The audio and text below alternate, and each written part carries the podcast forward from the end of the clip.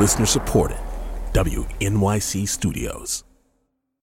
Hey, Lulu here. Whether we are romping through science, music, politics, technology, or feelings, we seek to leave you seeing the world anew. Radiolab adventures right on the edge of what we think we know, wherever you get podcasts. Listener supported. WNYC Studios. Leadership support for More Perfect is provided by the Joyce Foundation.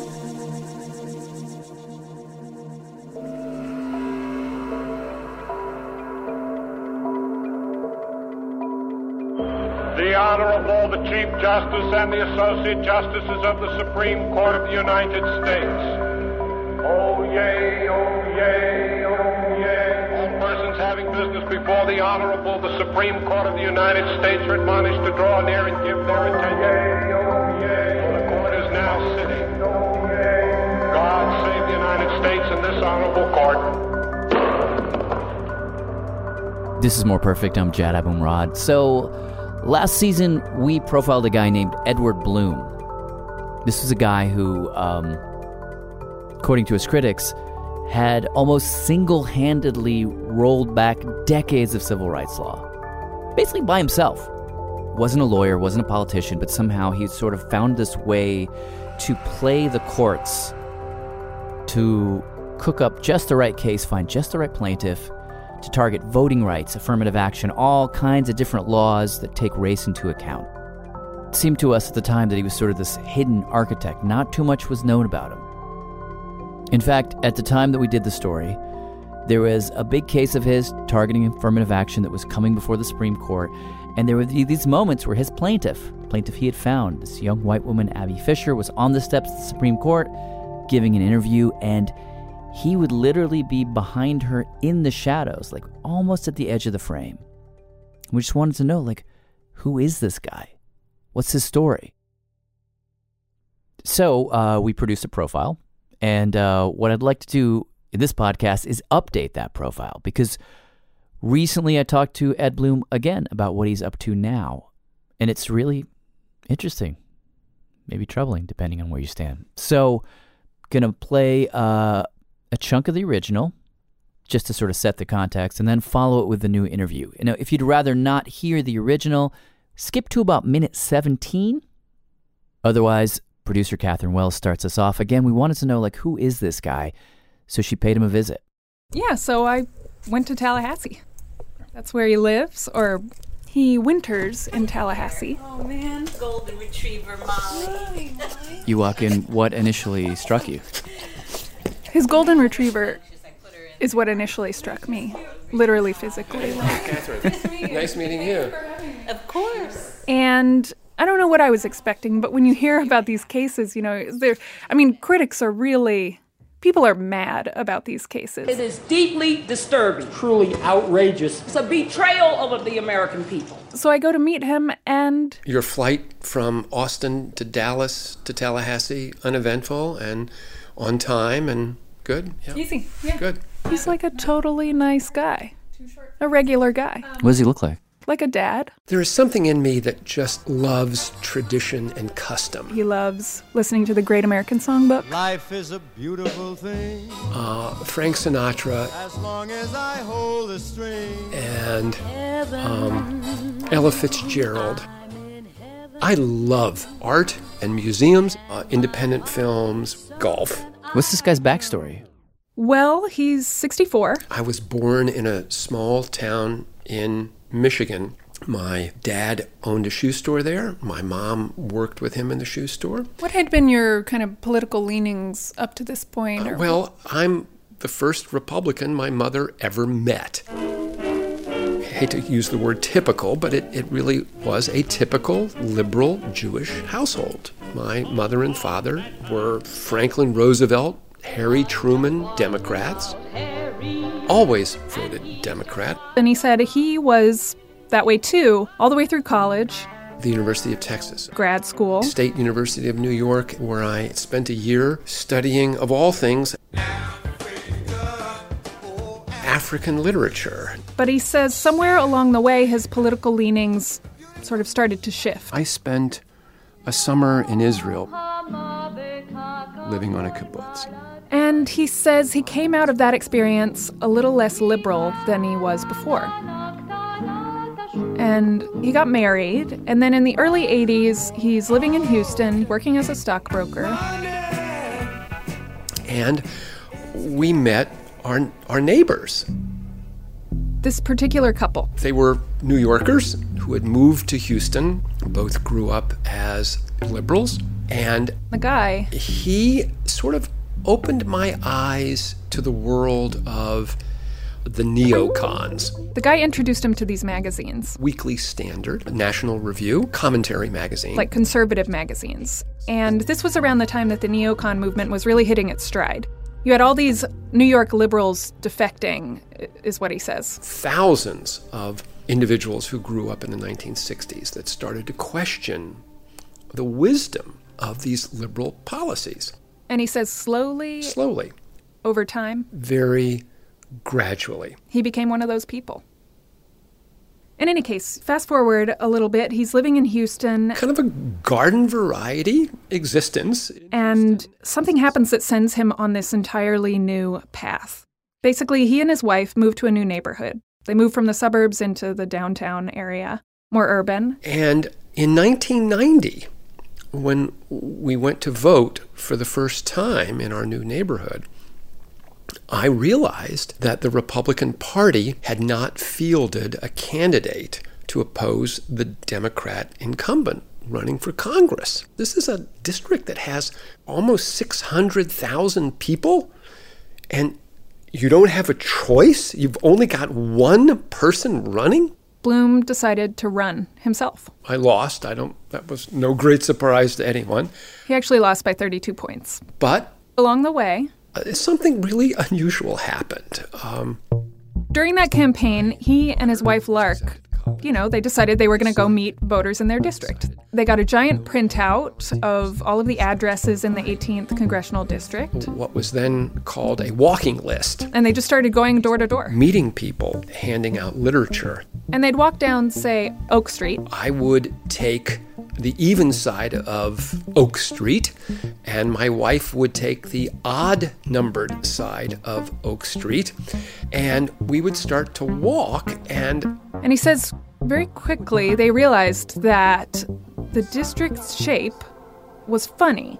Some houses on one side of the street would be in the district, and then houses on the other side wouldn't. And sometimes the district would snake down a highway, catch an apartment complex, come back. It, it just didn't make sense. Uh, this is Lark Blum. Wife of Edward Blum. It was peculiar because we had uh, maps that we had to follow, and it was very odd the way some streets were in the districts and some weren't. Took a while for it all to really sink in as to how this could happen. after I guess about a week of this, we realized that n- neighbors had been separated almost house by house because of their race.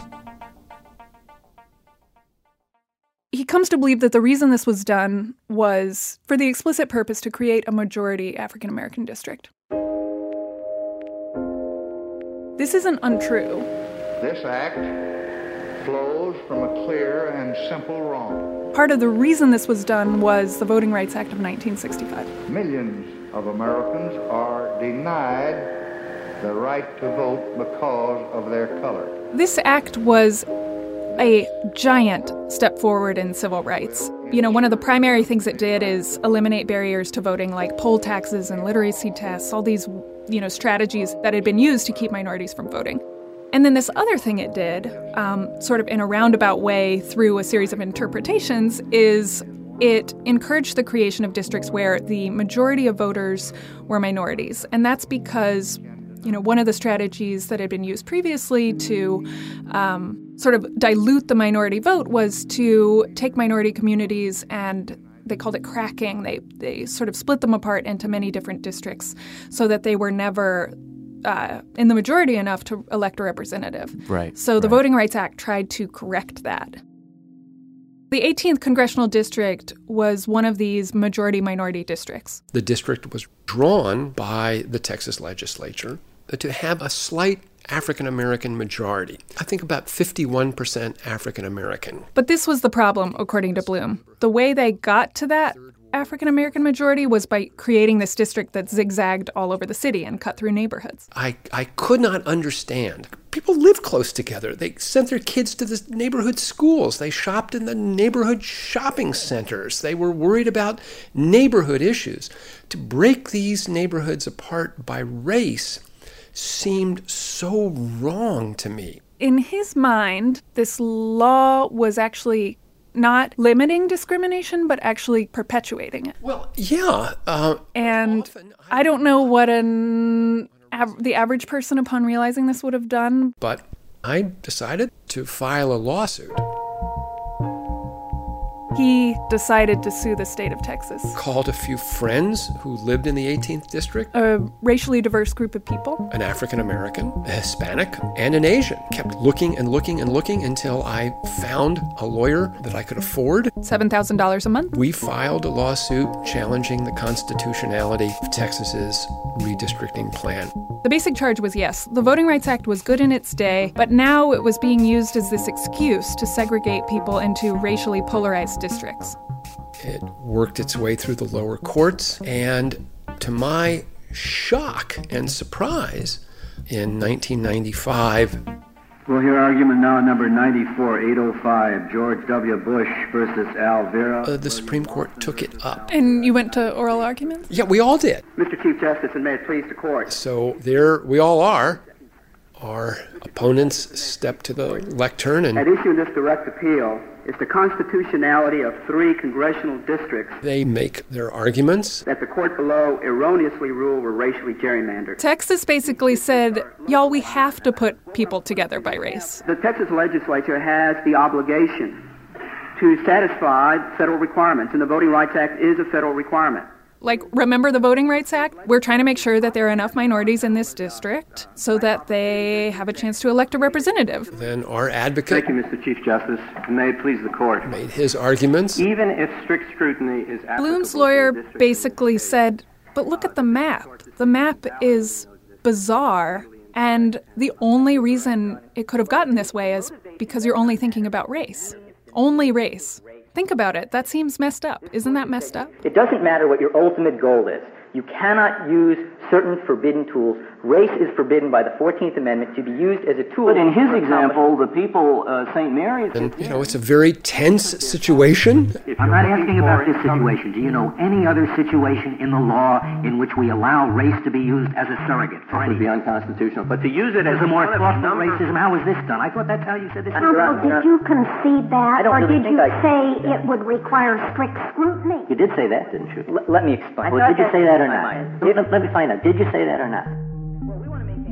So, in the end, the Supreme Court gives out this very uh, hair splitty decision that I think gets at this deeper question that in our society and in our discourse, we just haven't figured out how to talk about in a way.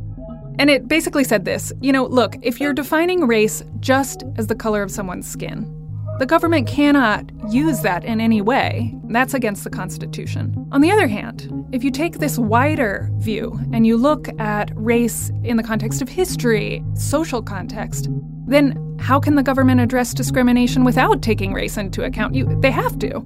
So it's this difficult balance. You can't look at race, but you have to look at race.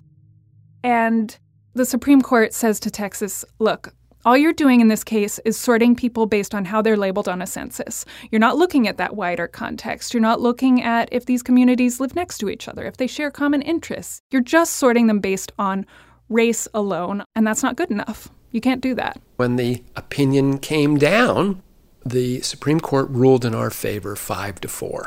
That was quite a day. The day that we won that lawsuit, I was I've got the world on a string. hooked forever.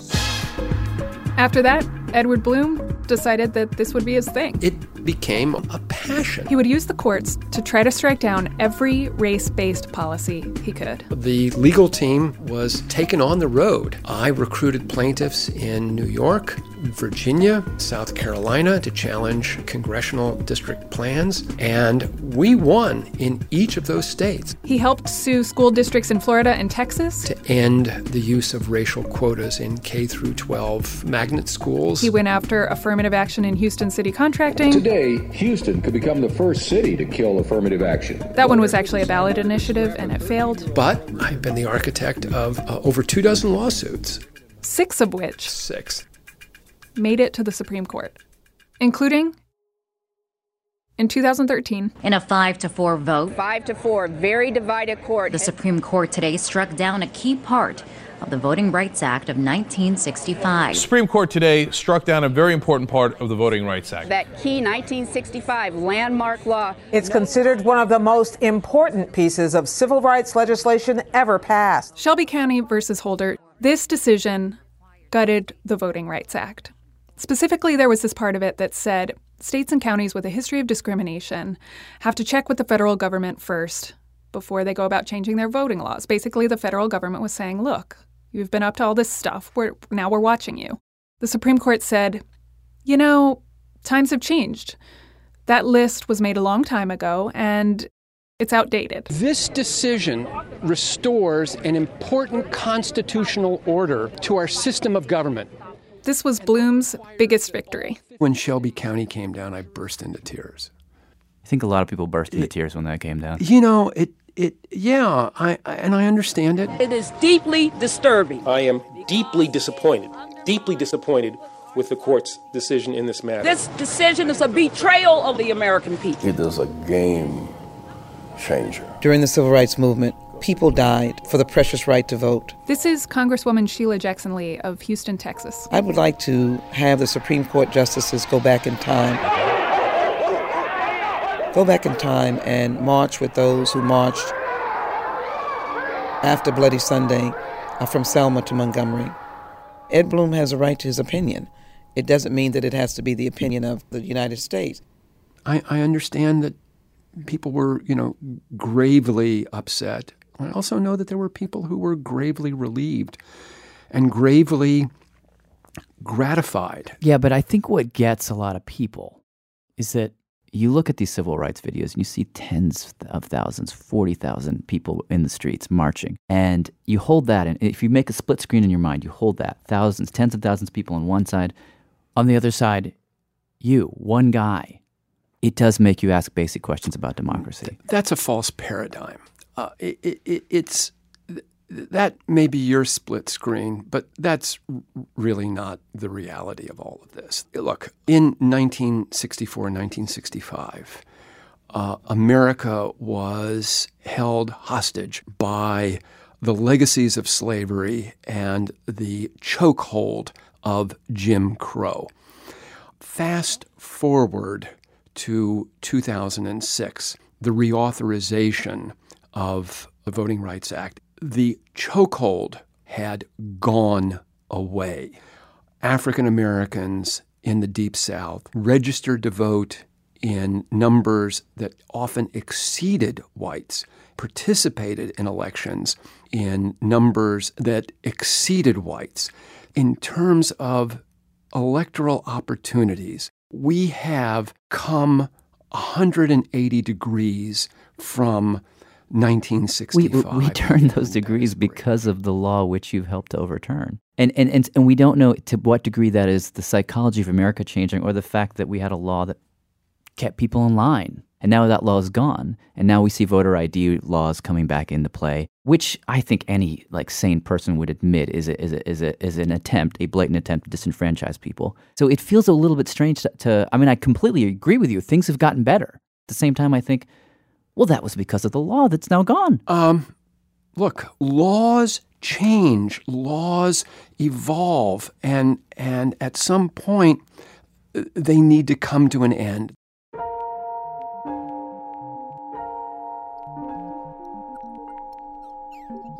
So after winning the Shelby County case, Ed Blum turned his attention to affirmative action. Should universities be able to use racial preferences in college admissions? He found a young white woman named Abigail Fisher. Abigail Fisher believed her race may have hurt her chances to attend the University of Texas. There were people in my class with lower grades who weren't in all the activities I was in who were being accepted into UT, and the only other difference between us was the color of our skin.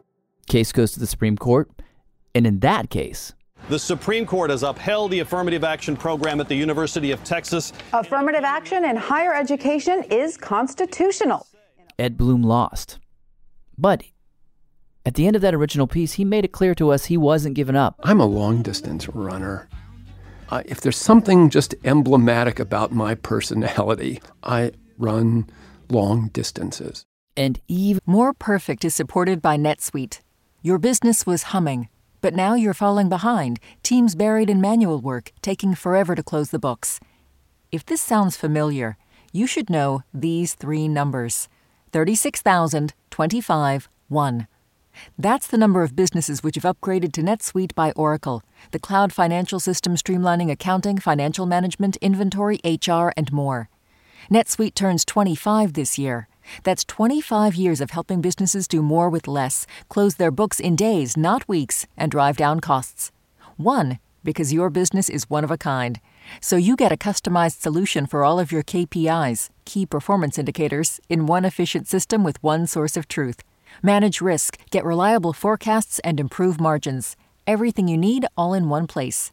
Right now, download NetSuite's popular KPI checklist designed to give you consistently excellent performance absolutely free at netsuite.com slash more perfect. That's netsuite.com slash more perfect to get your own KPI checklist. This week on the New Yorker Radio Hour, a young writer attaches himself to a rising star in politics named Barack Obama. Interesting guy, speaks in what sound like paragraphs. Very good posture, that guy. Enviable posture. I am a writer and I have this this very slight hunch, and he has none of that. A political coming of age story from staff writer Vinson Cunningham, plus actor and director Bradley Cooper, all on the New Yorker Radio Hour from WNYC Studios. Listen wherever you get your podcast. As the court was coming down with its decision against him, he was planning his next move. That's coming up next after the break. This is More Perfect. I'm Jad Abumrad. All right, so now let's bring the action up to the present. After Ed Blum lost that Supreme Court case against the University of Texas last year, he kept the case going on the state level. And he took aim at two more schools. I have retained counsel to litigate Harvard's admissions policies and University of North Carolina's admissions policies. He formed an organization called Students for Fair Admissions, and this time the target was perceived discrimination against Asian Americans. Case against Harvard is in the early stages, but I recently called him up to just kind of get an update on this crusade. The ultimate goal is to have the Supreme Court revisit its we think, unfortunate opinion in Fisher and end the use of race and ethnicity once and for all. That's the goal of this organization, and this organization will stay active until that happens. Is this a situation where, like with uh, UT, you uh, actively recruited plaintiffs? Yes. It is. It is. So I did with Students for Fair Admissions what I did with the University of Texas. And that is um, working with friends and allies uh, who yearn for the day that race and ethnicity is not a part of university admissions, set up three new websites harvardnotfair.org, uncnotfair.org, and uwnotfair.org, W being Wisconsin. Mm-hmm. So it was our hope to find students who had been rejected from those three schools, willing to join Students for Fair Admissions and let us proceed into federal court. And that's gotcha. that's what we did. Ed told me he got hundreds of responses to these websites from students who felt like they'd been discriminated against. He winnowed it down to just the students he felt had the most merit. I talked to the kids, I talked to their parents. Each of those kids and their parents who agreed to join and participate as sort of a participating member in a lawsuit I got on a plane and went to visit with them, learned about their background, let them ask me questions. And who are they? What can you tell me about them? Well, uh, for the Harvard case, they are all Asian. Um, many of them are uh, children of immigrant uh, Chinese, children okay. of first generation Korean and Vietnamese, and they have superlative academic records. I, I mean, just startlingly so. Perfect GPAs, perfect SATs and ACTs, active in sports, lots of volunteer efforts. And how many how many of them are uh, directly associated with the case? That is something that the judge in the Harvard case has placed under seal uh, wisely. And Why? I think, uh, well, we remember what happened with the the harassment of Abigail Fisher. Bitch, if you don't take your little ass on somewhere. Maybe if your grades didn't suck, you dumbass, maybe you would have gotten into a good college. Becky with the bad grades. Really happy you and your racist lawyer got shot down. Abby was hounded. Mm. Abby w- was threatened. Um, we learned an important lesson, and that is although there may be students who are brave enough to put their name on a lawsuit, the consequences can be dangerous and frightening. So, all of the students involved in those three cases Harvard, UNC, and the University of Texas have standing as members of the organization, and their names, their addresses, their email will never be made to the public. It's a I mean it's a funny thing though because I mean the idea of a plaintiff even if it is often uh, in a way a theatrical construct it, it's strange to have plaintiffs that you can't examine and that you can't say okay well who are these people exactly? What are their circumstances and you're right Abigail Fisher I think was the subject of some very hurtful kind of harassment at the same time, who she was was a helpful starting point for the conversation about whether this should exist. I mean, affirmative action or whatever you would call this doesn't happen in the court. It happens in the world. It happens in society. And this is something that affects all of us. Well, th- th- th- this is very common in federal lawsuits. And the ACLU, which is a membership organization, often sues in the name of the organization disclosing only to the courts their members who have been directly harmed by this. So what we're doing is not unusual. Gotcha. Okay, so uh, you've said in interviews uh, on this lawsuit that Asian American students are being penalized for being a high achieving minority. How do you argue that they're being penalized? Well, in litigation like this, we know that the court allows the use of race and ethnicity in admissions.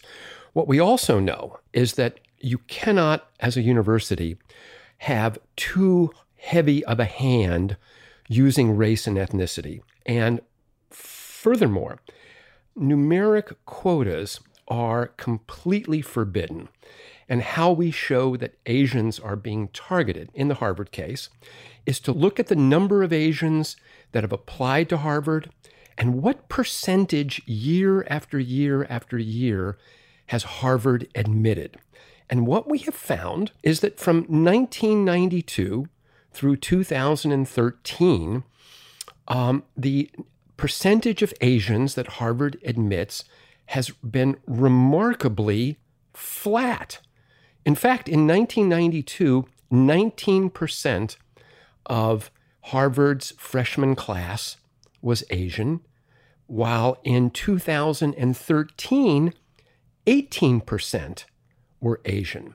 Now, that doesn't mean much until you realize that the number of Asians applying to Harvard during this period of time better than doubled. Just a quick note here uh, Harvard hasn't actually released data on ethnicity and admissions for the years he was talking about, so we can't confirm the numbers he just used. We know that Ed Blum was drawing in part from the uh, National Center for Education Statistics, which is a government organization and by the way, when he says 19% of the freshman class, it turns out the number he was using refers to more than just freshmen. If those kinds of data points were presented in court in an employment lawsuit against a major corporation like Walmart, Walmart would lose. Any judge would look at that and say, You've got a quota, Walmart. Your mm. Employment practices fall afoul of Title VII. Well, let me just push back against that for a second. Um, you know, I mean, the, the, that idea that you're expressing and the and the sort of the fight, uh, the sort of the spirit of the lawsuit is premised on this idea that if you take away race-based filtering in admissions, that w- what we would have is a more meritocratic system that's based purely on grades. But I mean, hasn't the meritocracy? Isn't that just a myth? I mean, especially at a place like Harvard. I mean, if you look at the data at Harvard, you see that people whose parents went to Harvard, who have family members who went to Harvard, they get preferential treatment in the admissions process. And if you take that out just a few rungs, okay, people who have families that can afford to send them to Kaplan prep courses for the standardized tests, well, they get a better leg up. And isn't that just kind of affirmative action for white people? So there's two ways I want to answer that question. The first is that it is not up to me, it is not up to this organization uh, to dictate how Harvard or Texas or um, the University of North Carolina fashion their admissions policy. The only thing legally that we are advocating for is the end of racial distinctions in the admissions process. Number two, I agree that colleges and universities cannot use just strictly grades and SAT scores as an admissions criteria. I believe legacy preferences should have been ended at Harvard and throughout the country decades ago. I think people who write big checks to universities whose children then get a leg up in the admissions process, I think that ought to end. I think that colleges and universities have an obligation to reach out to kids from disadvantaged backgrounds, kids whose family income is small and below average, whose parents didn't go to college, who maybe grew up in a tough neighborhood. Colleges should use that and not race if they're going to give a leg up in helping kids from these disadvantaged backgrounds. And that means that there will be lots of African American kids, lots of Hispanics, but also lots of Asians and mm. lots of white kids that get, you know, a helping hand from Harvard and Princeton and Yale and Stanford. There is no reason why an Asian applicant to Harvard whose parents are laborers mom works as a maid at a hotel in New York, and dad works as a kitchen worker at a Chinese restaurant, there is no reason why that kid should be penalized. And white kids, African American kids, and Hispanic kids who come from professional backgrounds should be elevated. Ending racial classifications and preferences and instead substituting socioeconomic preferences is something that both the left and the right can agree on. But it's interesting to, to think about what might happen in the transitional space between, say, an Ed Blum victory and that remedied admission system. Because I was just thinking in my mind, okay, so take take someone like Abigail Fisher and let's hold her in the right side of our mind, and then the left side of our mind. Let's say you get the Harvard case to SCOTUS, and you win, and the court agrees that there is some kind of quota in place, and they no longer support that there should not be any kind of limit on high, how many high achieving Asian American students get into Harvard or any university.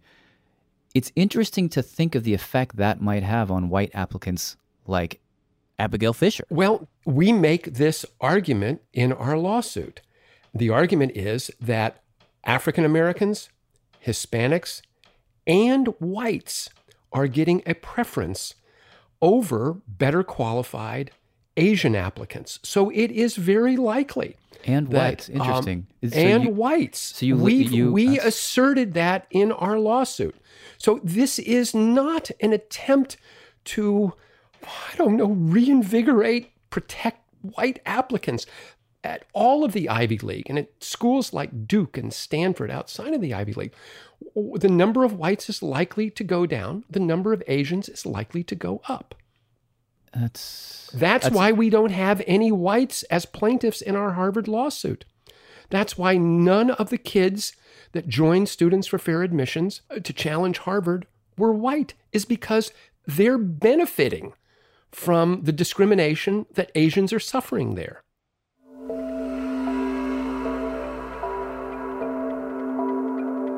That's Edward Blum. Harvard sent us a statement uh, which didn't directly respond to Ed Blum's specific allegations, but they did say that they do make an effort to create diversity in their student body because when a student encounters diverse types of people with diverse experiences, that student grows. And you can read their full statement on our website, where we'll also have some additional information about the lawsuits we talked about, which again are in the early stages. That's at radiolab.org slash more perfect.